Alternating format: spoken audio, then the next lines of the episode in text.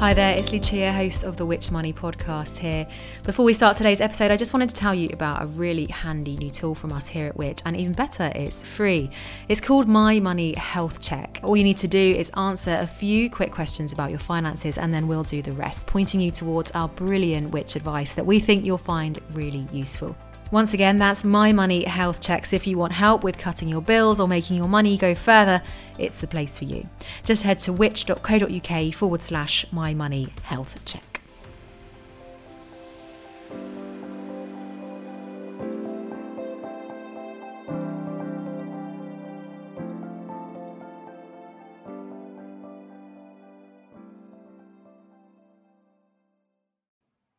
Welcome to the Which Money Podcast, your weekly hit of money news and personal finance hacks to help make you better off. I'm your host, Lucia Ariano, and today we have a special episode on the budget. Now, earlier today, the Chancellor Jeremy Hunt presented his spring budget in the House of Commons, his second fiscal policy announcement after last autumn's much anticipated statement. And today we'll be hearing more about what was announced and how it could impact your money in the company of our wonderful podcast regulars, the editor of Which Money magazine, Jenny Ross, and Deputy Editor of Which Money, Sam Richardson. Thank you both so much for coming on the show today. Hi, Lucia. Hello, Lucia. Happy Budget Day. Happy Budget Day. Well, first, let's hear some of what Jeremy Hunt had to say a little earlier today. In November, we delivered stability. Today, it's growth. We tackle the two biggest barriers that stop businesses growing investment incentives and labour supply the best in- investment incentives in Europe, the biggest ever employment package, for disabled people, more help, for older people, barriers removed, for families feeling the pinch, fuel duty frozen, beer duty cut, energy bills capped, and for parents, 30 hours of free childcare for all under fives. Today, we build for the future, with inflation down, debt falling, and growth up. The declinists are wrong, and the optimists are right to the plan because the plan is working, and I commend this statement to the House. And here's some of the response from Labour leader Sir Keir Starmer. So, for all the hype, a budget for growth that downgrades the growth forecast. His opening boast was that things aren't quite as bad now as they were in October last year after the kamikaze budget. Yeah. And the more that he pretends everything is fine, the more he shows just how out of touch yeah. they are. After 13 years of his government, our economy needed major surgery. But like millions across our country, this budget leaves us stuck in the waiting room with only a sticking plaster to hand. A country set on a path of managed decline, falling behind our competitors, the sick man of Europe once again. So let's get to some of the big announcements then and start with something that was announced before Jeremy Hunt took to his feet this lunchtime, and that's the extension to the government's energy support scheme. Jenny, can you talk us through what's happening here? Yes, this was a widely trailed bit of good news about the energy price guarantee. Um, what that does at the moment is limit the average annual household bill to £2,500, but it had mm-hmm. been due to increase by £500 up to £3,000 from April. Uh, but there's been a reprieve. Uh, Jeremy Hunt has confirmed that this won't happen for another three months, which means that the gas and electricity tariffs that you're paying at the moment will stay the same until the start of July. Uh, just as a quick recap, um, the energy price mm. guarantee caps the unit prices that us uh, that we as domestic customers pay for our energy at lower rates than the uh, regulator Ofgem's price cap, and then the government makes up the difference with our energy suppliers. What the um, energy price guarantee doesn't cover is standing charges um, because they are set by Ofgem. But there is an extra bit of good news in in all of this. Um, not only are our prices going to be held as they are for another three months. But it's likely that the next time Ofgem changes its prices, which will happen from the 1st of July, that they will actually dip below the, um, the current rates under the energy price guarantee uh, because of uh, falling wholesale prices. So hopefully, um, we'll all see another small energy price drop at that point. Music to my ears. And I should, of course, mention we talked at length about energy bills on last week's episode. So do go back and have a listen to that for more on what might happen going forward. And Jenny, while we're on energy, can we also give a mention to prepayment meters here? Yeah, this is an extra bit of good news for uh, for low income customers, um, and there's been a lot of debate recently uh, uh, around the treatment of those customers, specifically in relation to, to prepayment meters. Uh, because if you pay as you go for your gas and electricity, it is currently more expensive than if you pay by direct debit. Um, according to uh, Ofgem, that is because it costs the energy suppliers more to serve those homes. But that is set to change from the 1st of July. Um, this was part of the, the Chancellor's announcements today. So uh, the so called energy premium will be scrapped until the 31st of March 2024. And apparently that will save households that use prepayment meters £45 a year. And can we touch now on something that's always highly anticipated, and that's tax? Um, there were rumours before today that the Chancellor had ruled out any additional cuts. So, did he stick to his word?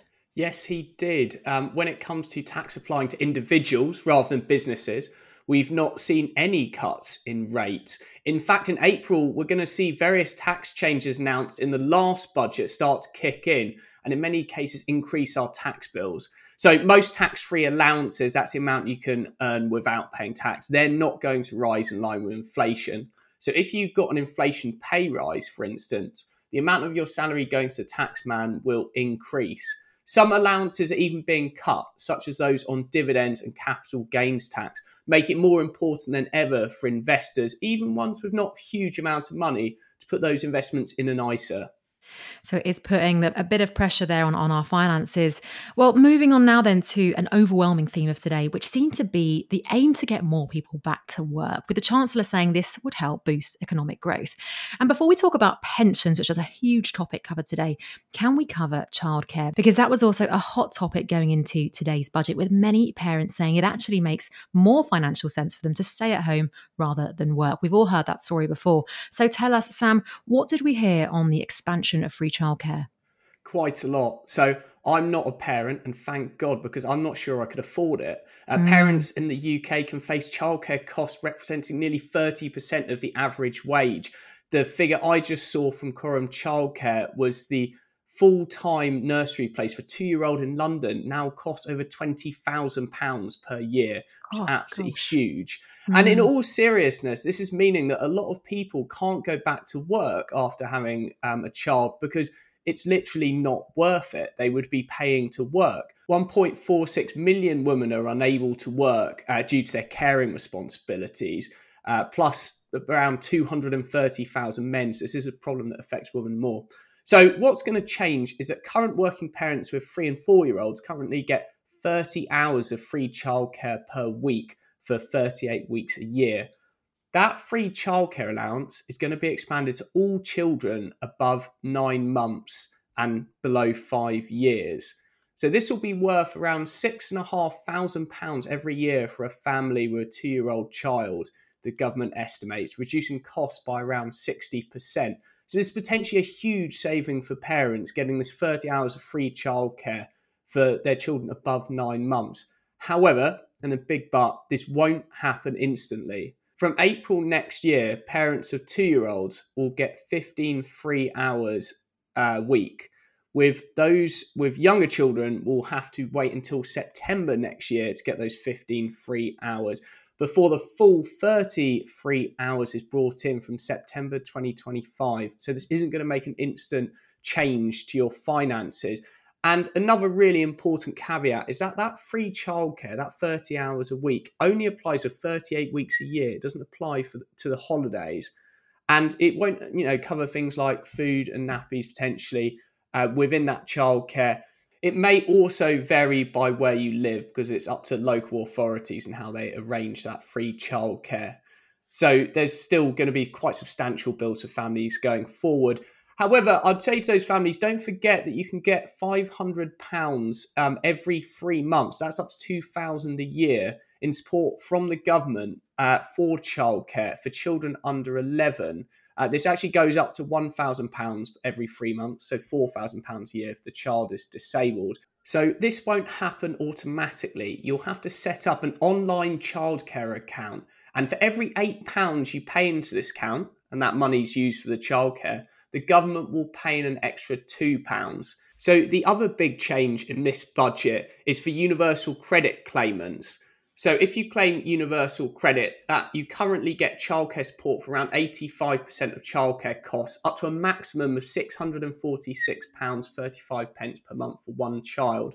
So under Hunt's plans, that's going to rise to a maximum of £951 per month and £1,630 for those with two or more children, making a real difference to hard pressed families during the current cost living crisis. Some very, very welcomes news there for parents and families. And on the same theme of getting more people back to work, we also saw big changes to pension tax rules. Jenny, can you explain how they work and why this could encourage more older people back to work? Sure. I mean, you're going to have to bear with me a little bit here, Lucia, because it can get a little bit fiddly. Um, putting it as simply as possible, at the moment, there are limits on both the amount you can save into private pensions over the course of a single tax year and over your lifetime before you get hit with a tax charge. Mm-hmm. These are known as the annual allowance and the lifetime allowance. And at the moment, they stand at £40,000 and £1.07 million respectively. Those figures are actually significantly lower than when the uh, those limits were originally introduced, and they were actually set to be frozen until 2026 to help save the government some money. Uh, because from the government's perspective, the, these limits are basically a useful way of limiting the amount that it pays out in the shape of pensions tax relief. But um, the government has um, uh, realised that there's there's a nasty side effect, really, in that these allowances have been encouraging older, higher paid workers to retire earlier in many cases mm-hmm. than they might otherwise have done, uh, simply to avoid a really hefty tax bill because they're at, at that cusp. Um, this is a particular concern in the NHS, and uh, Jeremy Hunt made that point really strongly in, in his budget speech. There have been a real spate of uh, senior doctors leaving the workforce when they're most needed. Mm-hmm. Um, and so the government has decided to take action. Uh, Hunt, in his speech, uh, uh, ex- expressed it as no one should be pun- uh, should be pushed out of the workforce for tax reasons, and so he's eased some of those tax barriers as a result.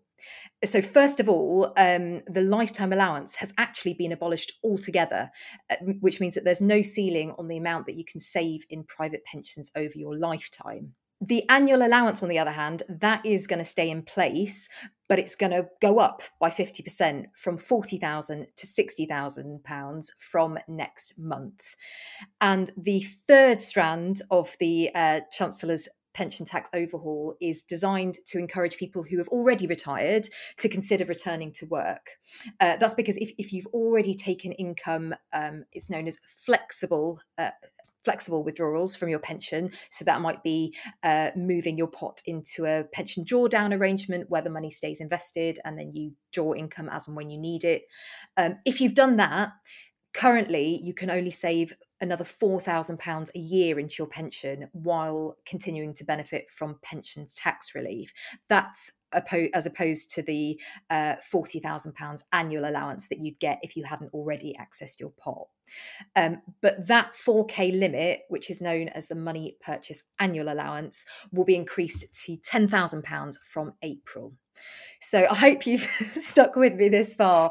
But the, the, the nutshell of all of this is that those changes, those tweaks to tax free limits, they're all designed to make it easier, um, in the words of Jeremy Hunt, for, for those who wish to work for longer. Um, but while that's going to make it easier, it's going to r- remove that reluctance for people to keep working because they're worried about a tax bill.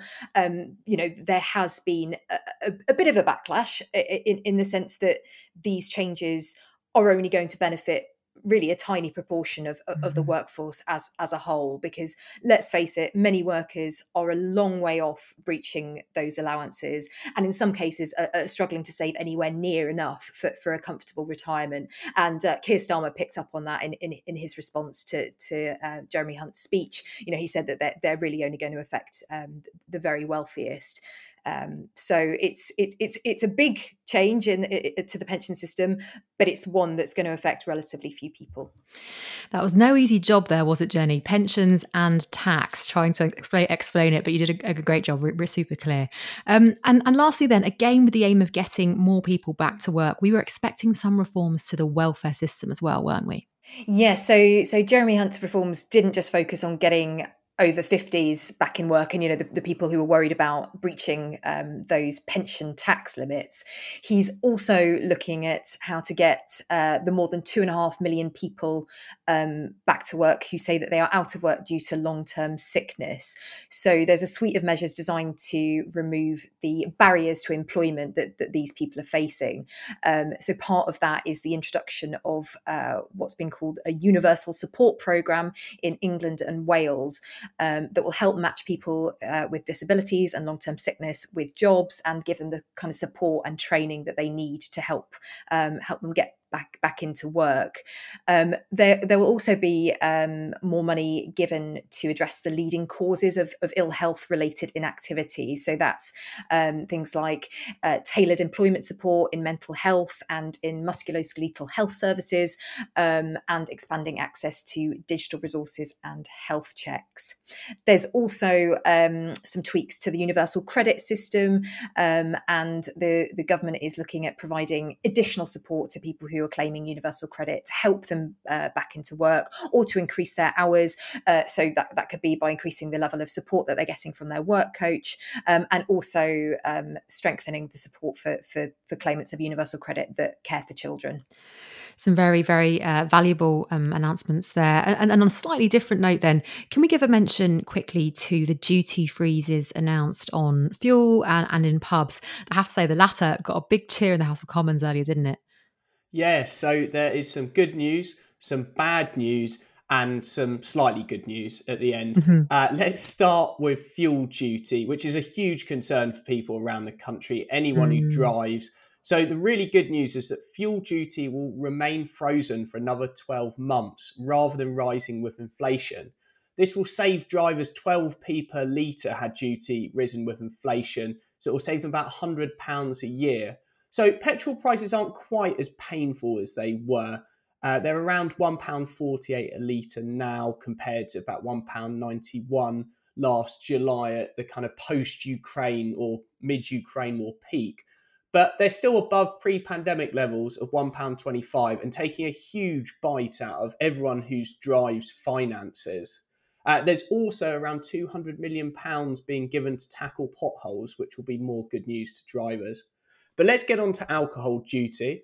So this is actually going up in nearly every case. The one exception is that the price of beer in pubs won't go up by the retail prices index.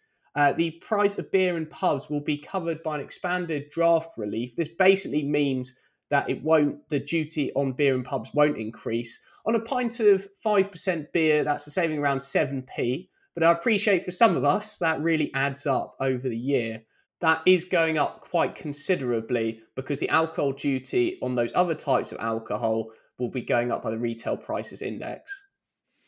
And finally, then, where does all of this leave us? What kind of state is the economy in? And what decision are we expecting from the Bank of England on the base rate next week? Well, I think overall, Jeremy Hunt struck a rather more optimistic tone that we've heard from from the government, um, you know, in, in, in recent months. He opened with um, the assertion that the UK will not enter a technical recession this year, according to, to forecasts, um, which which is obviously a big relief and he's also really confident that um, that soaring inflation will finally be be brought down by the end of the year. So uh, at the moment, it's forecast to fall from uh, well, it was ten point seven percent in the last quarter of twenty twenty two, um, and the expectation is that that's going to go all the way down to two point nine percent uh, by the end of end of this year. So that is definitely a more um, sort of cheery picture than we, we've been used to seeing recently. Uh, Jeremy Hunt said himself that his um, his autumn statement in November was all about you know delivering stability or you might call it damage limitation after the um, the repercussions of the mini budget in September but his speech today, he, said, was all about growth. You know, getting getting the workforce going again, um, and breaking down barriers that are preventing people from from getting back to back to work. So, you know, a combination of energy prices um, hopefully going down in the summer, fuel prices being kept in check, as Sam Sam was saying. Um, uh, hopefully, you know, the strain on on household finances will gradually start start to ease. Um, but you know, the tax tax take, as Sam was was outlining at the top, is is still going to be pretty considerable. Um, you know, we haven't had any nice giveaways on that front, really.